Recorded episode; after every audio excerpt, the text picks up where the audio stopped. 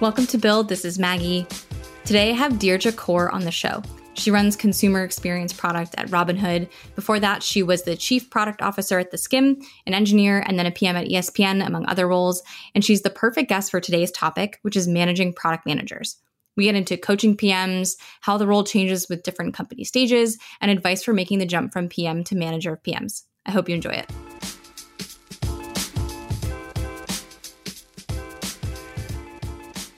Dheerja, welcome to the show.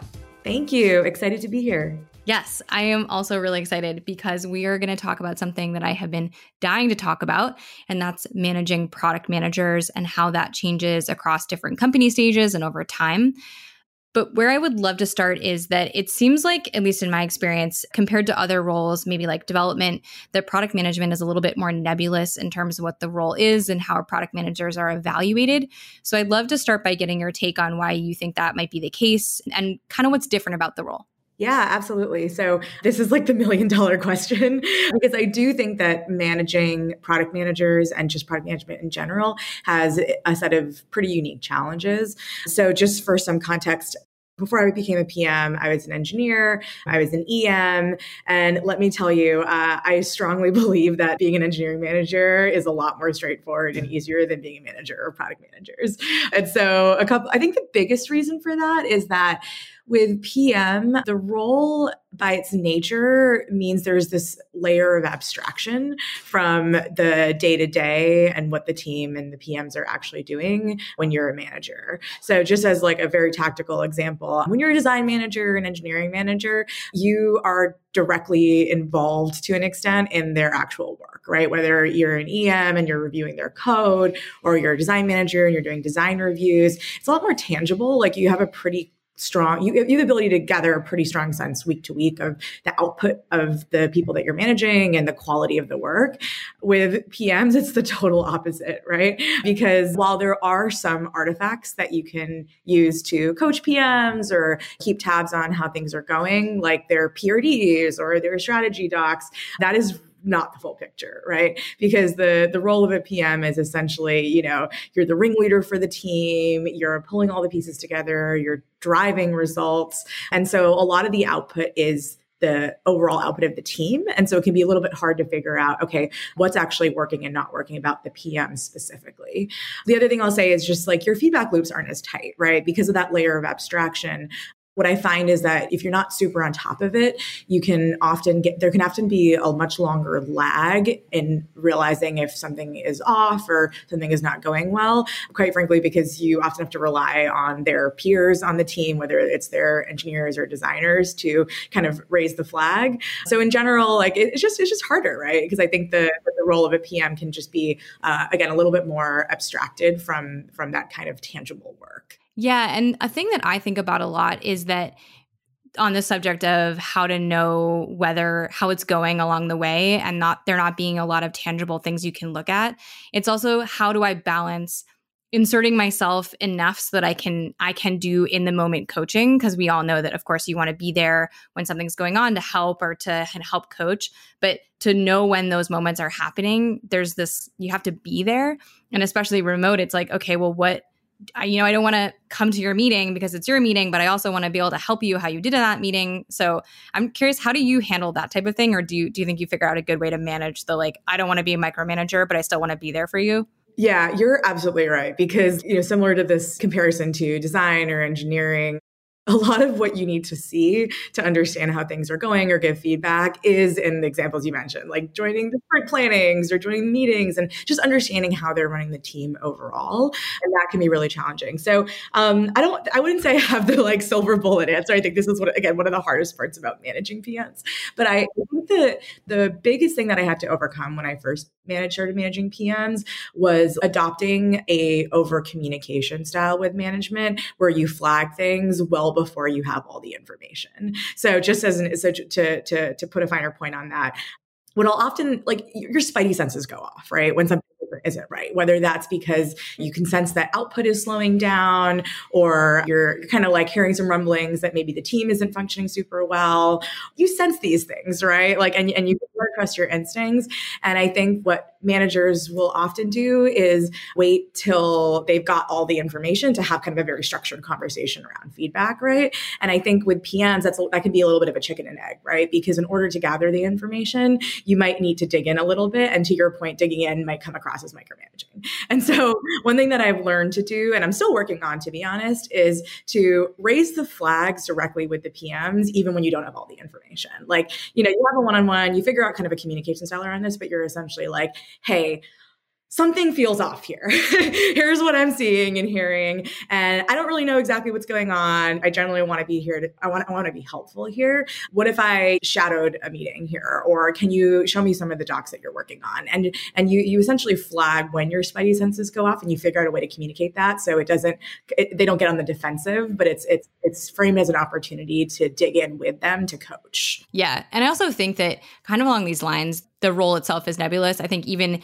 a manager of PMs and then a manager of a manager of PMs, like it just gets more nebulous as you go. And so I also find that a way around that awkwardness of I need to be in this meeting to help you is me saying, this is what I'm trying to figure out how to help you and how to be a good manager. And like, this is an idea that I had.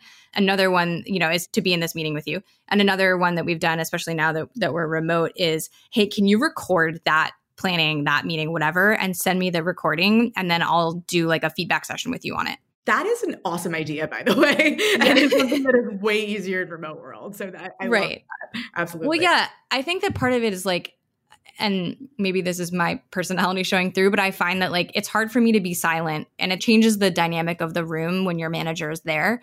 And so I try to be like, how do I get information and help without inserting myself into the process? I totally agree with that. And then I think this is remote world and not remote world, but I think establishing relationships with the EPD engineering design kind of counterparts and making sure that you are generally available, you know, for, for them to kind of come to you with thoughts and feedback. And then, like I mentioned, the biggest thing is that you don't want your PMs to feel like you're going around them or that they're put them on the defensive. So just over communicating this stuff. Like I, in the past, I have been like, hey, let me spend some time with other folks in the team and figure out what's going on. And, and again, just over communicating that and making them feel like, to your point, you're trying to help. And this initial kind of digging in is not necessarily because you feel like this specific thing is fundamentally going wrong and they're screwing up.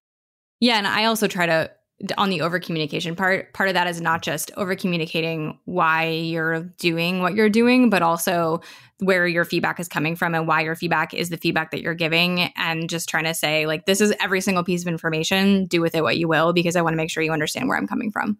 Absolutely, absolutely. I don't know if you've done this more in remote world, but since I recently joined Robinhood, there's a lot of emphasis on written communication, which has been a huge help, uh, to be totally honest. So obviously PRDs have always been written, but there's this general culture around writing down anything and everything, whether it's thoughts on an approach, obviously, you know, more strategy conversations. And that has also been really helpful because then it's not as reliant on, to your point, like being able to join meetings and, and understand or use that as kind of the main forum. Like I do think that pushing PMs in forms of written communication can be like a huge win.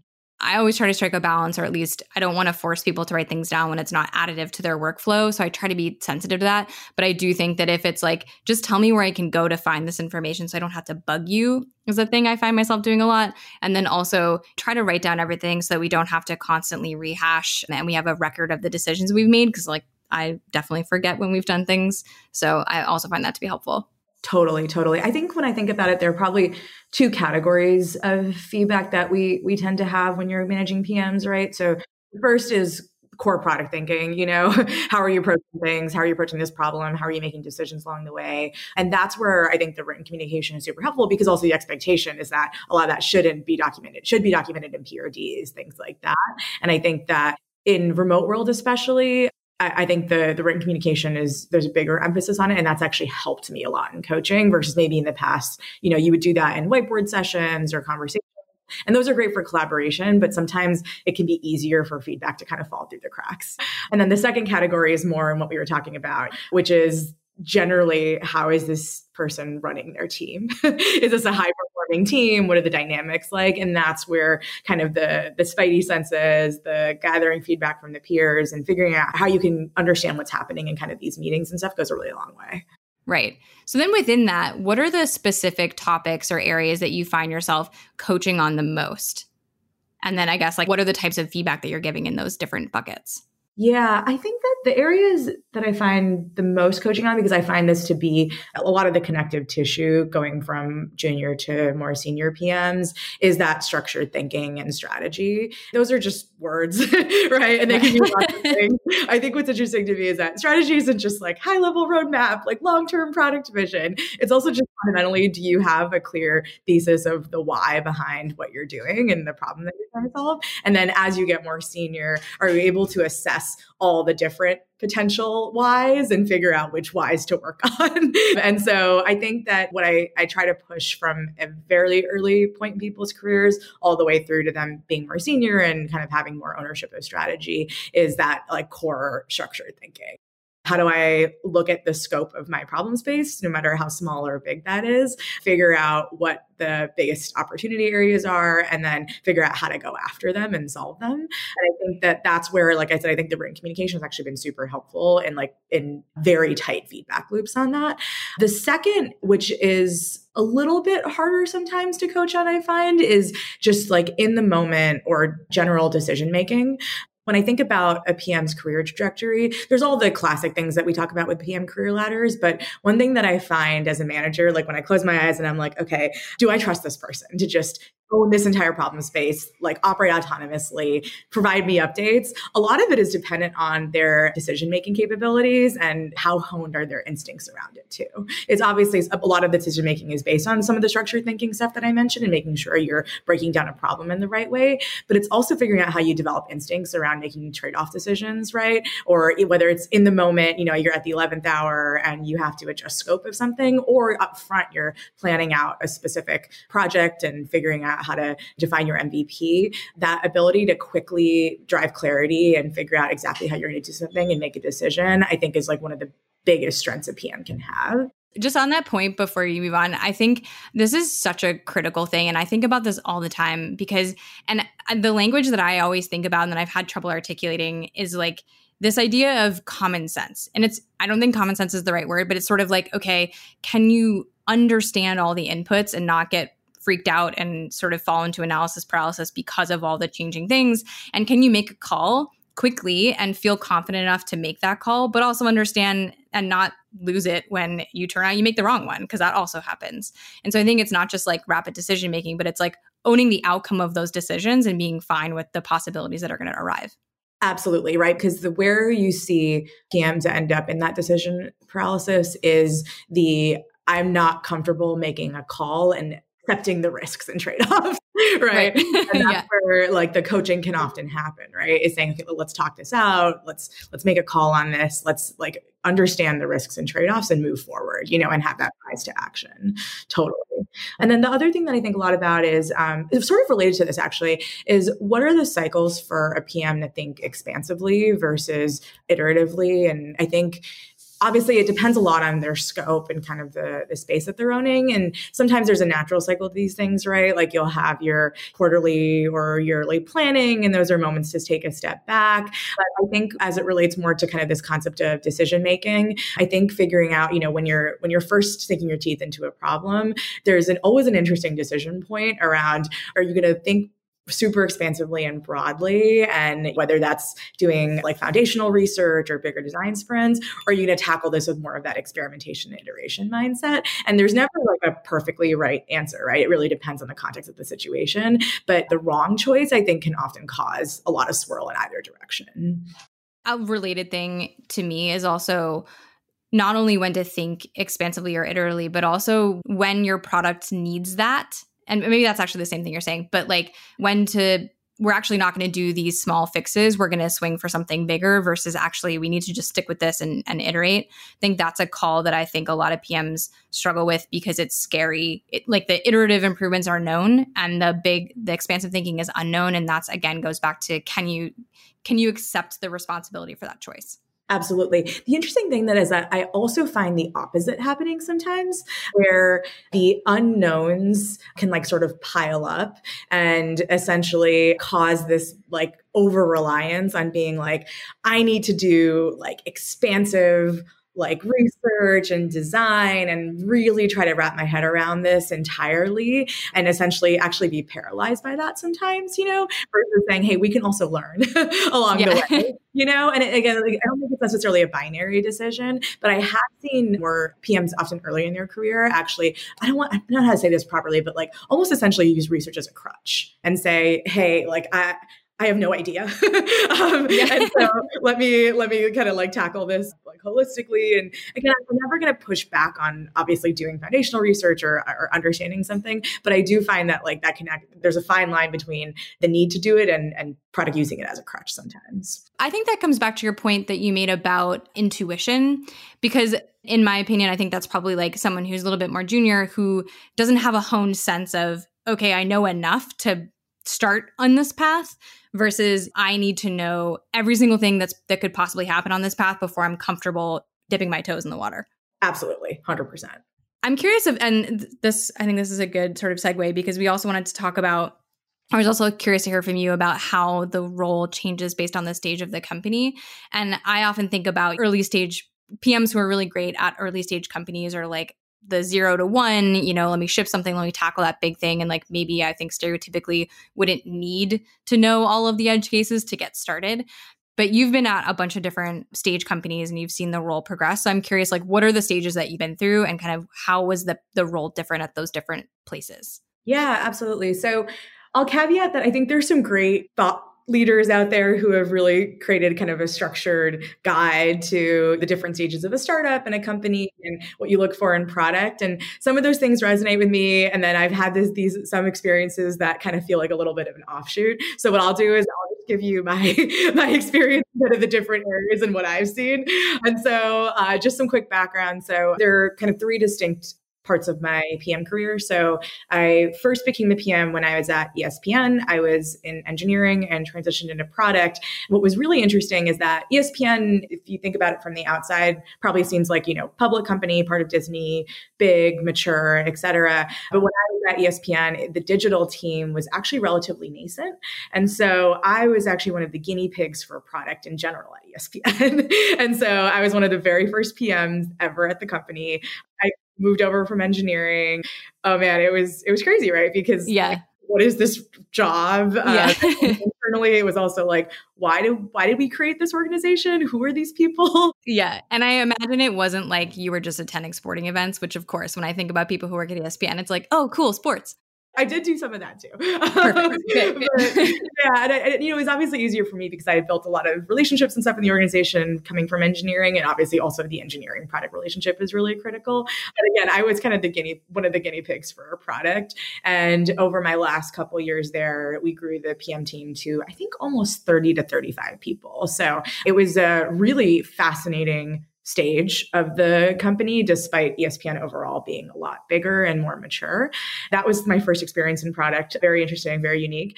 Then I joined the Skimm, where I was employee number 10 first product hire and uh, was there for about four and a half years. So grew the product organization from the ground up across product design, research, et cetera, and went through all those early stage startup phases, right? Of me being the sole and only PM to hiring PMs and figuring out how to scale that. But again, that kind of series A to series C, 10 to 200 about.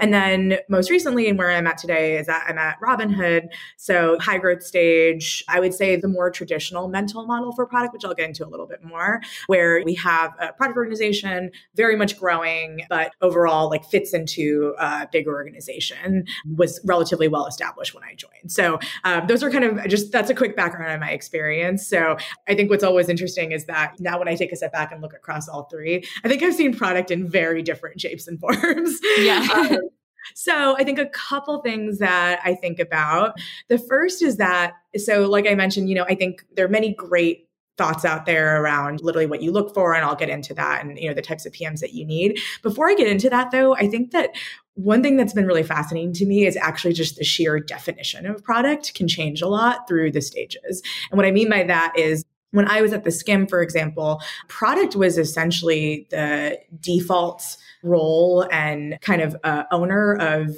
anything. Mm-hmm. yep.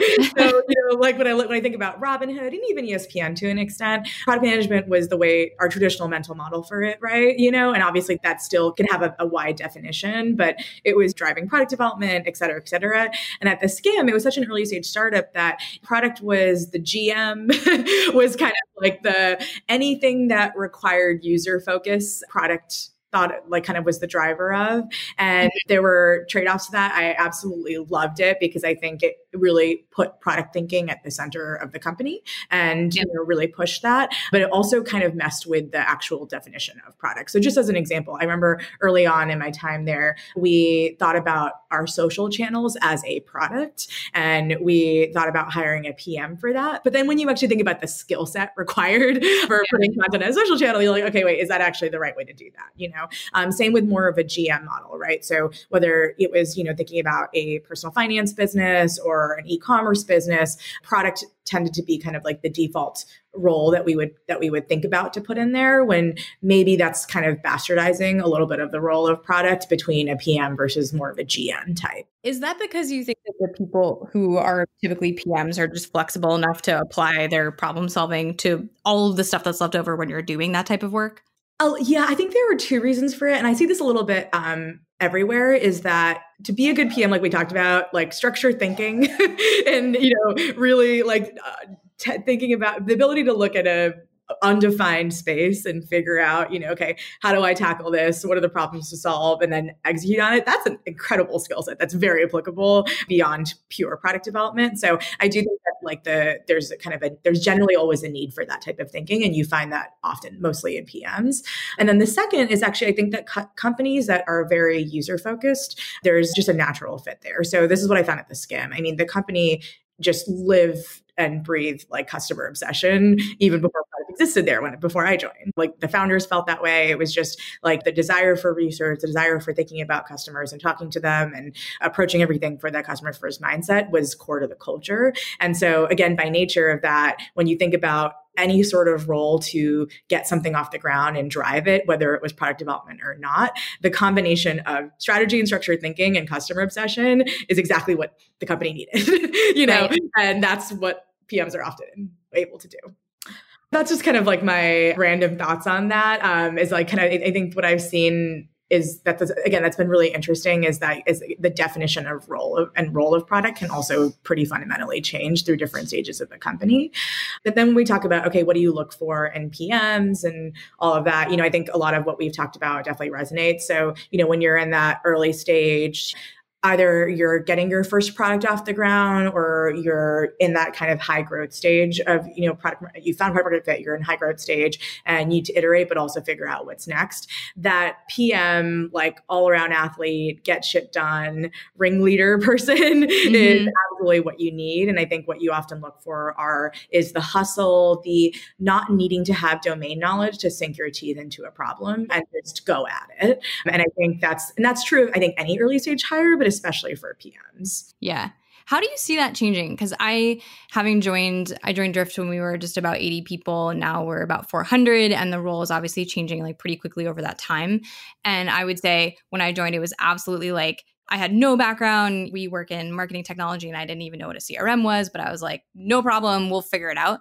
And now the product is more nuanced, the customer base is more nuanced, and we need more expertise in the problems that we're solving. And so I've had to really f- remind myself to focus on what is this market and how does this stuff work? And i need to be more of an expert in it. And i'm wondering if you've seen that progression also at the companies you've been at. Yeah i definitely have. So i think there, are, there are two things in that vein. So the first is it's not as simple as saying you know once you get to a certain stage then you you shift from that all around athlete kind of zero to one thinker to the domain knowledge expert. Because i also think that no matter what stage you're at as a company what a PM who's not an expert can bring to the table is pure first principles thinking.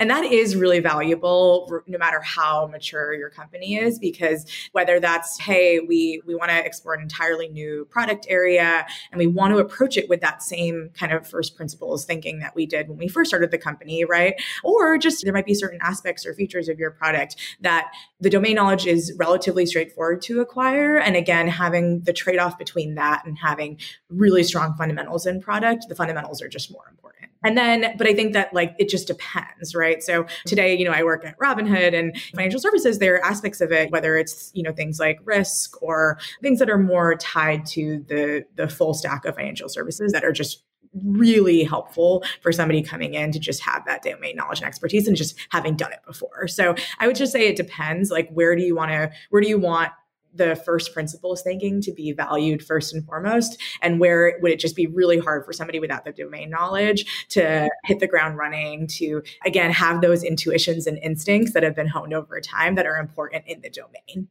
So the second thing that i think we need to be mindful of as you kind of shift from the PM being the center of all things to PM being kind of more pure product is the benefit of the latter, like, like what I often hear from growing companies and even PMs who are going from early stage to later stage PMs are like, miss those days. You know, we, we miss yep. when product was kind of the center of everything. And it's true. I love that stage too. But what I find is the benefit of the later stage when you can be more focused on actual product development is that you essentially get to unlock, I think a lot of people call like the product zone of genius, right? Is that when you think about the way your time is spent over the course of a week in earlier stages, it is maybe, I mean, in my experience, it's like 70, 30 random shit, 30% actual product development. Yeah, yeah that's a, that tracks for me. Exactly. And then later on, you know, the benefit of focus and kind of making a more mature product organization and a, a more mature business overall is that you get to actually spend your time doing pure product thinking, thinking about how to kind of push things forward. And that is really, really important. And so I think it's a tough transition, but once you get through it, it unlocks so much for PMs. Okay, so I want to switch gears a little bit because I'm really curious. So now we have a, a, better understanding of sort of how we're coaching PMs, what we're coaching on, and how the role is changing sort of as the stage of a company changes. But I'm curious in your experience, how did you make the jump through those roles and specifically from PM to managing PM? Because that's the other thing that I think people talk a lot about when we're talking about managing PMs and giving feedback is okay, well, what did it take for you to get from here to there? And then how do you describe that to the PMs you're working with? Yeah, absolutely. So I would say this was really hard for me. And I think it was hard because I had to make the decision to hire PMs. so what I mean by that is like I did it, I did this at the Skimm. I was not in a mature product organization where I was a PM and there was kind of a career ladder and I went for the management role. I was an early stage startup where I was the PM and I had mm-hmm. to make the decision for myself and for skilling myself and skilling the business to hire. and so, yes, I got all the advice in the world to do it, you know, whether it was the founders or advisors, but this is just something that I've now learned in my career and hopefully will not do in the future, but like it just t- took too long. You know, I think what I when I look back at that decision point, I think for me, it always felt hard to quantify and justify the need to hire PMs and a team of PMs versus things that I think are a little bit more straightforward, like engineering or design or sales, even, right? Like the PM PM in me wants to be like, yeah, we'll figure this out. We'll just get shit done, you know? Mm-hmm. And I really need to scale myself, or can we focus that hiring on, again, things like engineering or design or sales, et cetera? It's also hard. I think one point on this is that Molly Graham gives a really good talk about this, about giving away your Legos. We talk about that a lot about at Drift about how we have to be prepared to give away our favorite projects to go work on other stuff. And that can I can't even imagine how hard that is when you're the first PM and it's all your Legos and then you have to dole out some of them. Absolutely. I think the other thing that I was fearful of in hindsight, I don't even think I realized this at the time, it was more subconscious, was that what was the role of the PM as I had defined it because I yeah. So much stuff, like whether it was pure processes across the company, whether it was, like I said, kind of playing more of like an almost GM role. I think I was also fearful of saying, okay, how do I make sure that when I when I do hire, like these PMs are set up for success? I actually don't think I have set a great precedent for what a PM is at the Skimm. I think I've just done a lot of things, you yeah. know. yeah. So I, I put it off. In hindsight, I'll hopefully know next time that listen to your instincts and also listen to the people around you who are giving you advice, right? And so that was some history on how I did it. In terms of like just generally taking a step back and saying, okay, you know, how do you decide to generally make the jump to from PM to manager of PMs? It's always interesting to me because I do think that IC PMs, by nature of the role of a PM, have a lot of responsibility, ownership, accountability, scope, and can continue to grow that, right? Because this is always the case, I think, with IC versus manager tracks. Like, if you do this right, an IC can continue to grow in scope and responsibility and all that in an organization without needing to become a manager. I think that's absolutely true of PMs. And I think from day one as a PM, you have a lot of that. and so to become a manager, I think you kind of just got to go into it eyes wide open. So one thing that I'll be honest about is that I have always genuinely loved management, which is which people think is weird. I really like it. I think I've I've always taken to it from the first time I did it as an engineer all the way through to now. Like it's something that I genuinely thrive on. And even if I'm not actually doing the thing, I get more value and joy out of seeing the people around me do it. That's what you often hear from people who like managing. And so that's why it was a pretty straightforward jump for me because I, I loved it, you know, and I also wanted to learn how to scale myself and grow as a leader. Generally though, I do think that it's a really important decision for PMs because again, you you can drive strategy, have a lot of responsibility and scope without being a manager and all the things that we just talked about about the challenges of managing a PM are real. and so eyes wide open. Yeah, I agree. And I, it's interesting because I think a lot of people I've at least seen in my experience, people don't want to admit that they don't like it because they see it, that maybe it's the only path that they see for moving up. And so there's this thing like you don't want to say that you don't like doing it because you don't want to cut off this path for you. But I think I at least haven't really seen a lot of great examples. I haven't really worked with many people who are super senior IC product people or product managers. And so I just don't have many enough role models, I think, to understand like what that path looks like. So I think a lot of PMs are like, well, I don't know what that looks like. So I think I have to be a manager to move up and have the impact I'm looking for. But maybe they don't like management, but then they don't want to admit that. Yeah, no, that makes sense. It's interesting because I think you're right. I don't think that there are a lot of companies that necessarily have that exact example and, and model for it. But when I think about it, all the things that we said earlier in this conversation around a PM is the type of role that you want to throw at a problem. That skill set and that opportunity exists at every company in some way, shape, or form. Whether it's, you know, new area that the company wants to invest in, like let's throw somebody at it. And, and I and I think that that can often be disassociated from also managing a team. Yeah, that's fair point. So what skills do you think really helped you as you made that jump? Kind of like what I mentioned earlier, this is generally true of management, right? Figuring out how to communicate openly, honestly, frequently, learning what your feedback style is and being able to do it early and often. Those are things that are true of all manager roles in general, I think, and definitely something that I had to overcome a little bit. You know, I think I was a little bit more of a people pleaser before I became a manager, you know, and worried about conflict and that served me fine as an engineer um, yeah. but did not was not going to work as a manager so all, all those things definitely were true i would say specifically to pm though i think that you have to get twice as comfortable with sharing feedback, like I said, before you have all the information. N- uh, knowing how to have a, a, communication style around feedback where you're bringing it up and you're able to have a conversation about it. Because I think often when you become a new manager, you're kind of coached on here's how to deliver feedback. it's very structured. Here's what I'm seeing and hearing. Here's the feedback I have for you, et cetera. And I actually think to be a successful PM manager, you can't wait for that level of structure. you have to figure out how to have it in a more unstructured way and build a really like very tight relationship with your PMs to figure out how you can flag this stuff early and often. And then the second thing I would say is again, sort of something we talked about earlier, like you have this abstraction layer, right? And so you're kind of always operating with a little bit of a default state of trust, right? Because in order for a PM to be successful, they have to have autonomy. And so you have to get comfortable with, I think at least, like I operate with a default state of trust and then figure out how I can keep tabs on what's happening, hold my PMs accountable. And I think that can be really hard, especially if you're coming at it from somebody who has a tendency towards micromanagement or feeling like they need to really dig in. Mm-hmm. Yeah, I one tool that I've used in the past, especially when I might be working with someone who I haven't worked with before, is saying I want to get to that default state of trust, but in the first whatever period of time, just show me everything, copy me and everything. I'm going to be way in the weeds just until we understand each other and we understand how we both communicate. Because it's one thing to say, this is my communication style, and it's another thing to experience it. So I'm always like, let me just set, just set the expectation that this is going to be annoying for a month and then I'll back off. Yeah, that is a great example of the figuring out how to over communicate yeah. why, right? Instead of just doing it. And so that, and I think even that alone establishes a really great two way understanding. Yeah, exactly. Yeah, I think one of my first managers, he showed up. I think he he might have been McKinsey or something, and we were at a different consulting firm. And he was like, "I'm going to trust but verify. So first, we're going to build that trust, and we're going to do a lot of verification." I was like, "Okay, uh, here we go."